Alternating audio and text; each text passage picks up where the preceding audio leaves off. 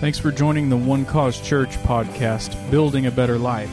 For more information about our church, service times, and resources, please check us out on the web at www.onecausechurch.com. You can also search One Cause Church on Facebook and on Twitter. God bless you. Lord. Hallelujah. Good morning. Ah, good to see you, everybody here today. Hallelujah. You happy to be here so far? Me too. I want you to take your Bibles and turn to the book of Psalms, chapter 52, beginning a new message today called It Is Good. Tell your neighbor, turn your neighbor and say, It is good. Now, in the words of MC Hammer, say, It's all good. it is good. I was looking through the book of Psalms. I love the book of Psalms. And uh, looking through the phrase, it is good, and came across some extraordinary revelation that I'm very excited to share with you today. And uh, it'll probably go into next week as well. But I also want to remind everyone as you're turning um, over to uh, the, your scripture, or we'll bring it up on the screen, that beginning January the 1st, everybody say January 1st, new service times. All right, 9.30 and 11 o'clock. No longer 9 and 10.30. We moved them up half an hour. All right? 9.30 and 11 o'clock. So uh, we uh, are just trying to make room, and I'm happy to be making room. We already have two services, that is, so we're trying to level out both of these services to give them all their potential growth and then move on to more services when necessary. Not if, when necessary. Amen. So uh, don't forget to mark your calendars on that. I mean, if you show up at regular time, you'll just be early for church, so no big deal. Some of you could use that habit. well, there was a heavy rainstorm, and it filled all the pot, potholes in the streets and alleys. And a young mother watched her two little boys out of the kitchen window and playing in the puddles. The older of the two, the five year old, grabbed his younger sibling by the back of his head and shoved his face in the water hole. As the boy recovered and stood laughing and dripping, mom came out of the house, panicked and yelling at him, Why on earth did you do that to your little brother? as she shook him in anger. We were just playing church, mommy. I was baptizing him in the name of the Father and the Son, and in the hole he goes.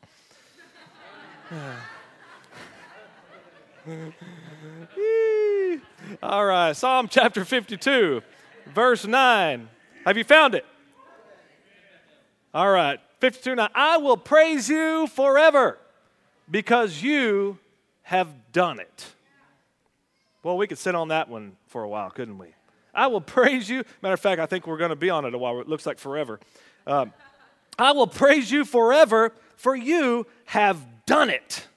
Now, this is an amazing revelation that King David is getting, being that he is not on our side of the death, burial, and resurrection of Christ.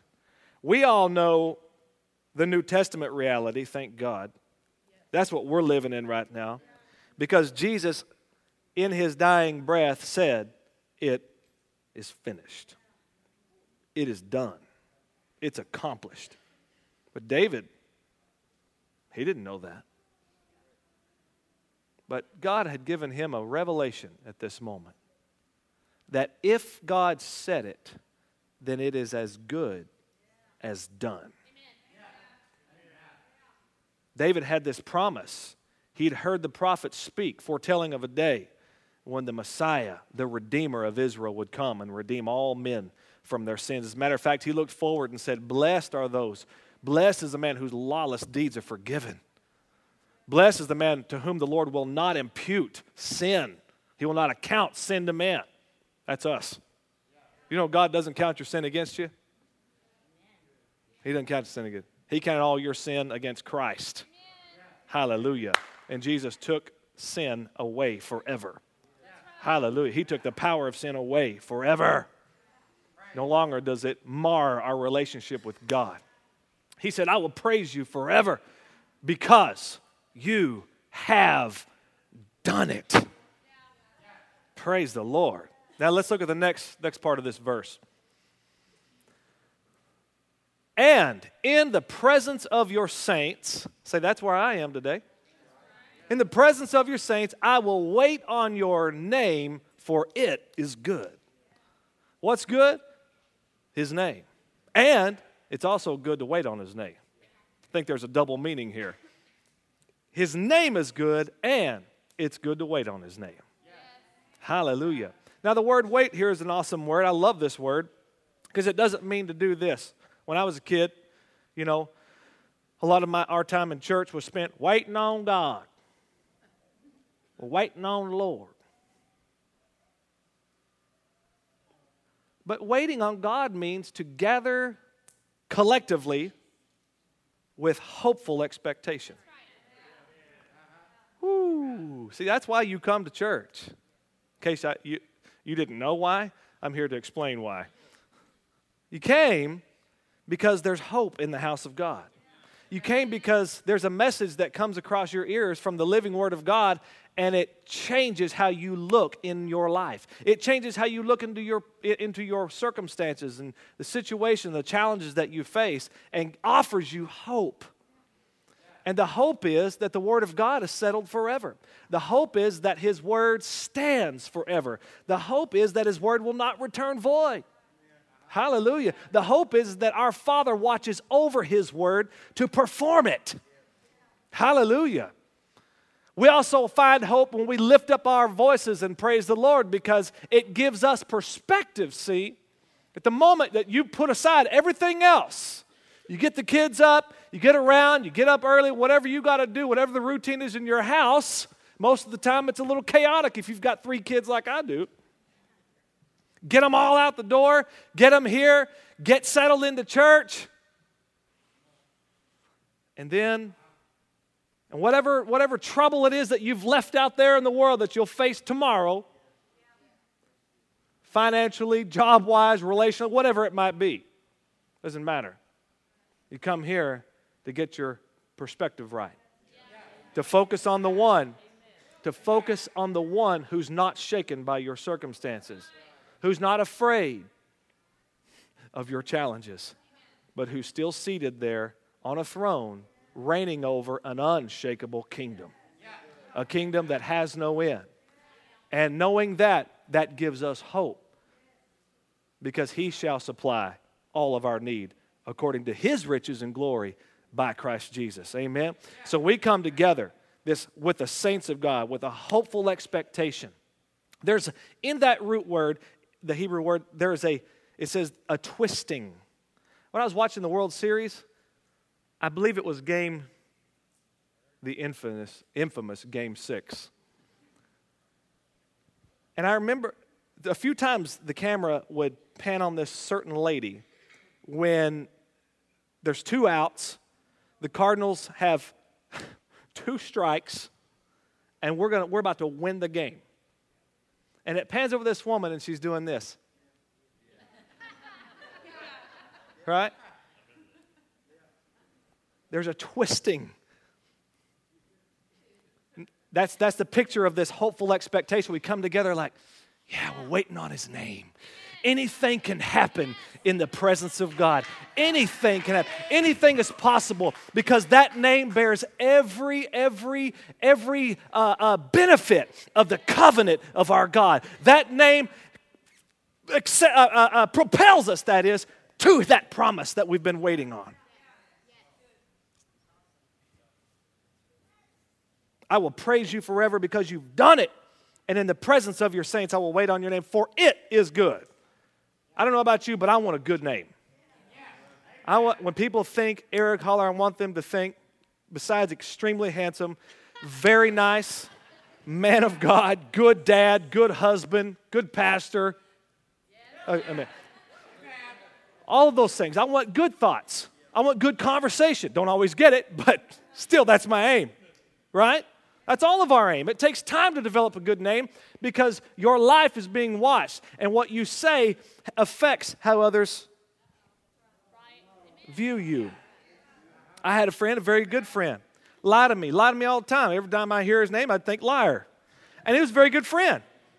I, I hated going and playing golf with that guy. I watched him putt eight times on the green one time. Eight times. and wrote down par. I said, you, Am I blind? That, this is the most insulting thing I've ever seen. No, no, I got par. This is kind of liar. I still love him though. Still love him. But here, this teaches us that his name is good. His name is good because he has a reputation. He has a reputation for making a promise and seeing it fulfilled. He has a reputation for God is not a man that he should lie, nor the Son of Man that he should repent. Has he said it? Shall he not do it? Has he spoken it? Shall he not make it good? Right? The Word of God teaches he exalts his word even above his own name because God knows what everybody in here knows. If your word's no good, your name's no good. Right?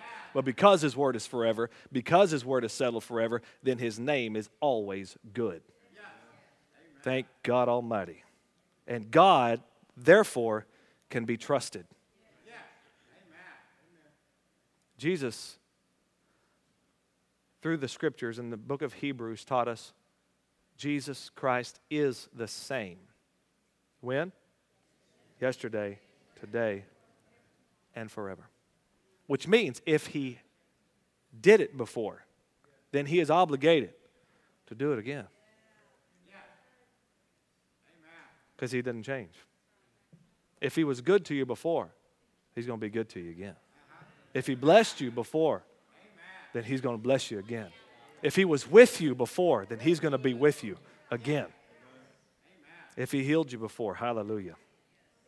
He has given you his name to call upon. And when you do, you get everything that name stands for. Proverbs 22 says, A good name is to be chosen rather than great riches, loving favor than silver and gold. And that's why it was important. It was important what Jesus was going to be named. It was important what God would name his son for us to identify him. How we would identify him. How would, how would the Son of God be known? Of all the great names, the greatest Old Testament figure, a man by the name of Moses, who led the children of Israel out of Egypt by the mighty, mighty acts of Almighty God. Two and a half million people not only walked away from that 400 years of slavery, but they also walked away with all the good stuff. Bible says it took with them their gold and their jewels and their silver. It took all their precious stuff with them. The Egyptians just handed it over to them. It was miraculous. And the book of Psalms, I've talked to you about this before. The book of Psalms says that there was not one feeble among them. Now, I don't know about you. When I think about that miracle, that healing miracle that took place, that they were under 400 years of oppressive slavery. Don't you know that they were not eating the best kinds of food? They were being beat down, they were working long hours, and then on top of that, they were reproducing for another generation. So they were just getting weaker and weaker as time goes by. These are not healthy people. And in one night, not one feeble, the Bible says, was among them. God did, a, I mean, an amazing healing miracle on two and a half million people. Wow. Overnight. And they all walked out of there healthy and wealthy and free. Moses. Moses was the, the leader here. And Moses, what he came from, was taken out of that river and raised in uh, Pharaoh's house. And the Bible says that his, I mean, the Bible didn't say this, but Moses means, the definition of Moses means drawn out. He was, he was, he was taken out of that river. And not only, and so he was named that, but, but it also became his purpose because he drew them out of captivity. And of all the people that you would think that God would think to name the Messiah after, Moses might be one of the candidates. Even has a ring to it. Moses, Messiah. But, uh uh-uh. uh He named him Jesus. Well, it's Jesus through Greek transliteration, but his name was Joshua. Yeshua HaMashiach. Joshua the Messiah. Joshua means the Lord delivers. Joshua means the Lord saves. See, God made sure to name his son Joshua so that you and I would identify not so much with what we've been delivered out of, but what we have been delivered into. Hallelujah. And that that deliverance and that salvation is a continuing thing. It is a perpetual motion in Christ. Hallelujah. Thank God he saved us from wrath, but praise God, he saved us to heaven. Hallelujah. Thank the Lord God Almighty. Not only that, but every day of your life he's saving you. You think about just just look over those moments in your life when you knew he was there. He was there. He was there. Joshua delivers, he delivers, he saves, he delivers, he saves. Hallelujah. Amen. His name is good. There is no other name, the Bible teaches us, by which men can be saved. It has a saving power. Whoever calls on the name of the Lord will be saved. To him, all the prophets witness that through his name, whoever believes in him will receive remission of sins. Hallelujah. His name is good, and it is good to wait on his name because through his name, hallelujah, his promise is delivered. Amen. Demons flee at his name. Signs and wonders and miracles follow those who believe in his name. Amen? so it's vital, vitally important that when you come to God, when you pray, that you always pray in the name of Jesus. It's really the only effective kind of prayer to have. It really is. It really is. I appreciate Brother Kenneth Copeland, who somebody was talking to him about praying through, praying through. Oh, you got to pray through, you got to pray through. He said, In Jesus' name, I'm through. That's all I need is that name. That name says it all. Hallelujah. In Jesus' name, I'm through. Power doesn't come with much praying, power comes through the one to whom you're praying to. Now, I want to encourage you to pray, but pray right. Pray right. Jesus said the Pharisees say all kinds of words. It's the religious people that are always praying. Ah, but we always use the name of Jesus because we understand that it's that name that gives us that direct access to the Father. We're going to look at that in a moment, but I had this cousin. Her name was Tasha Lynn, and uh, she lived with our family a few years ago. She was living in a, a, tough situation as a child, and so we brought her to West Texas with us to give her a little more stable upbringing. And uh, so she had to learn about God and learn about church and learn about a, a, a whole family and what that means, what that looks like. And, and uh, she, she, she was so observant. She was so observant. And, you know, we unashamedly pray and we pray in the Holy Ghost. We speak in other tongues. my little sister, she was uh, praying one night by her bed. I know Jennifer was maybe, I want to say she was maybe 10 at this point, maybe 11. She was laying by her bed. She's just praying in the Holy Ghost like she always does. And my little cousin's watching her. My sister said she, she opened her eye and Tasha was just looking at her mouth. She said, I, I, I want some of those kidiotas, sediotas. She said, How do I do that? well, there was another time when th- we'd had Thanksgiving, we had all the family there, had a great time. The next day was microwave day. And, uh, and so they'd gotten all the leftovers out of the refrigerator and heating them up. And, and my dad, Pastor John, was sitting across the table from, from Tasha Lynn as they were enjoying their little lunch together. And, and so he, he, he just wanted to pray a quick prayer and get on with it, you know, a leftover kind of prayer, you know. And uh, they'd already done their formal Thanksgiving prayer the day before. So he says something like, you know, God is great, God is good, let us thank you for this food. Amen. And he opens his eyes, and there she is again, staring.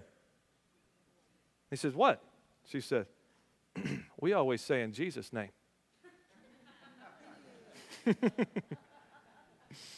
Yeah. Listen to me. Make sure that while you are praying and while you are naming your request to God, while you are naming your trouble, while you are naming your loved ones and your children, while you're naming your friends, while you're naming things, don't forget the name that is above every name. That you proclaim and declare the name of Jesus. Hallelujah. The one who saves, the one who delivers.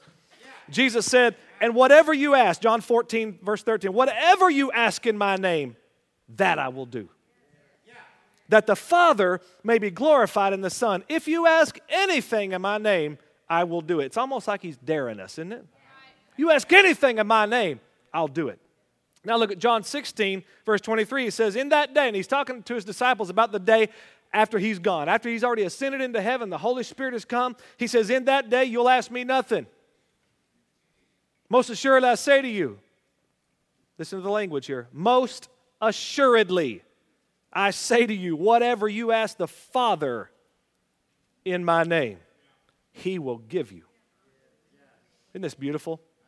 Until now, you have asked nothing in my name. Ask, and you will receive, that your joy may be full. So, this teaches us here that the name of Jesus is our connection to the Father in our prayers.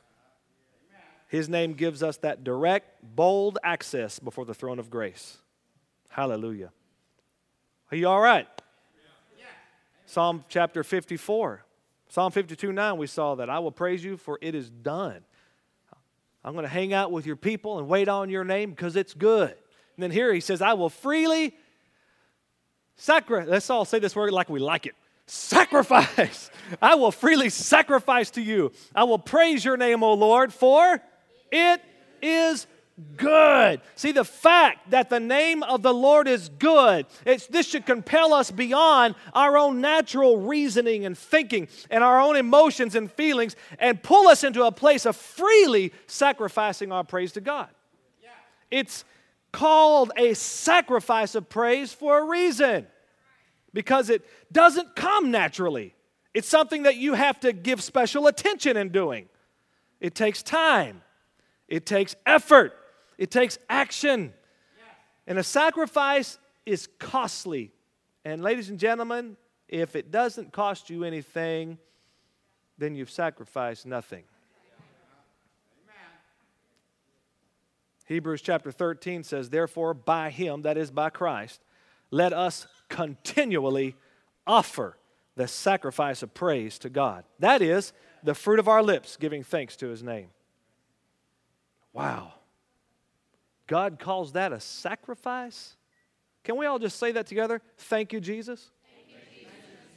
The, the sacrifice of praise, the fruit of our lips giving thanks, is a sacrifice of praise. Did we get, did we get the good side of this deal or what? when we came into a relationship with God, did we get the good side of that deal? Huh? I mean, before Jesus, it was tough. You had to dot every I and cross every T in that law if you were going to get any kind of favorable action from God towards you. But now our sacrifice is thank you. Thank you. Sounds like that's something that we ought to really focus on. If that means so much to Him, it ought to mean that much to us.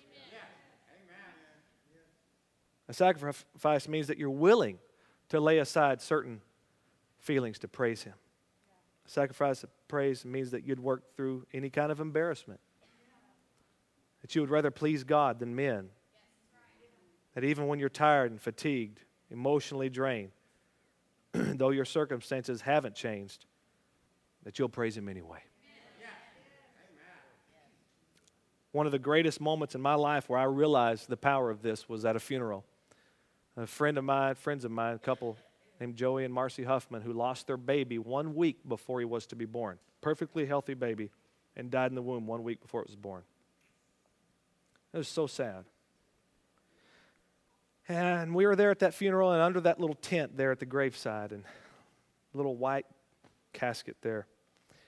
It's just so hard to even try to say anything at that moment. You know, I was standing out in his front yard a couple of days before that funeral and I'm just telling Joey, I don't even know what to say to you. He goes, You don't need to say anything. Just be here. That's all that matters. But he said something to me at that time, too. He said, You know, I understand that there's a lesson in everything. He said, I don't want a lesson. I want my son back. What do you say to that?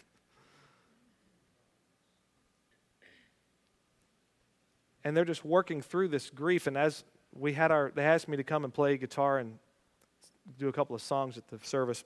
so we did. And as the, the ceremony was over, the graveside was over, and everybody was heading out from under the tent, Joey and Marcy sat there in front of that little casket together. And we were out here talking amongst other people, and he got, he got up and walked over to me. He said, Could you come under this tent with us? And we just spent some time, just you and us, and that guitar in worship. It was amazing. I said, Absolutely. So we sat down together and I strummed the guitar and we sang, with tears running down our faces, offering up a sacrifice of praise to God. Let me tell you something. Let me tell you something. It's in that dark moment, it's in that pain and grief. If you'll decide at that moment to connect with the one who loves you, to connect with the healer, to connect with the restorer, the one who knows exactly what to do. When all the lights are off, his lights are always on. Hallelujah. Are you hearing me? And if you'll connect with him and offer up, thank you, my God, I don't understand this situation. You don't have to understand the situation to offer up a sacrifice of praise. You don't have to have everything eh, figured out to offer up the sacrifice of praise. Just connect to the one who can help you in that moment.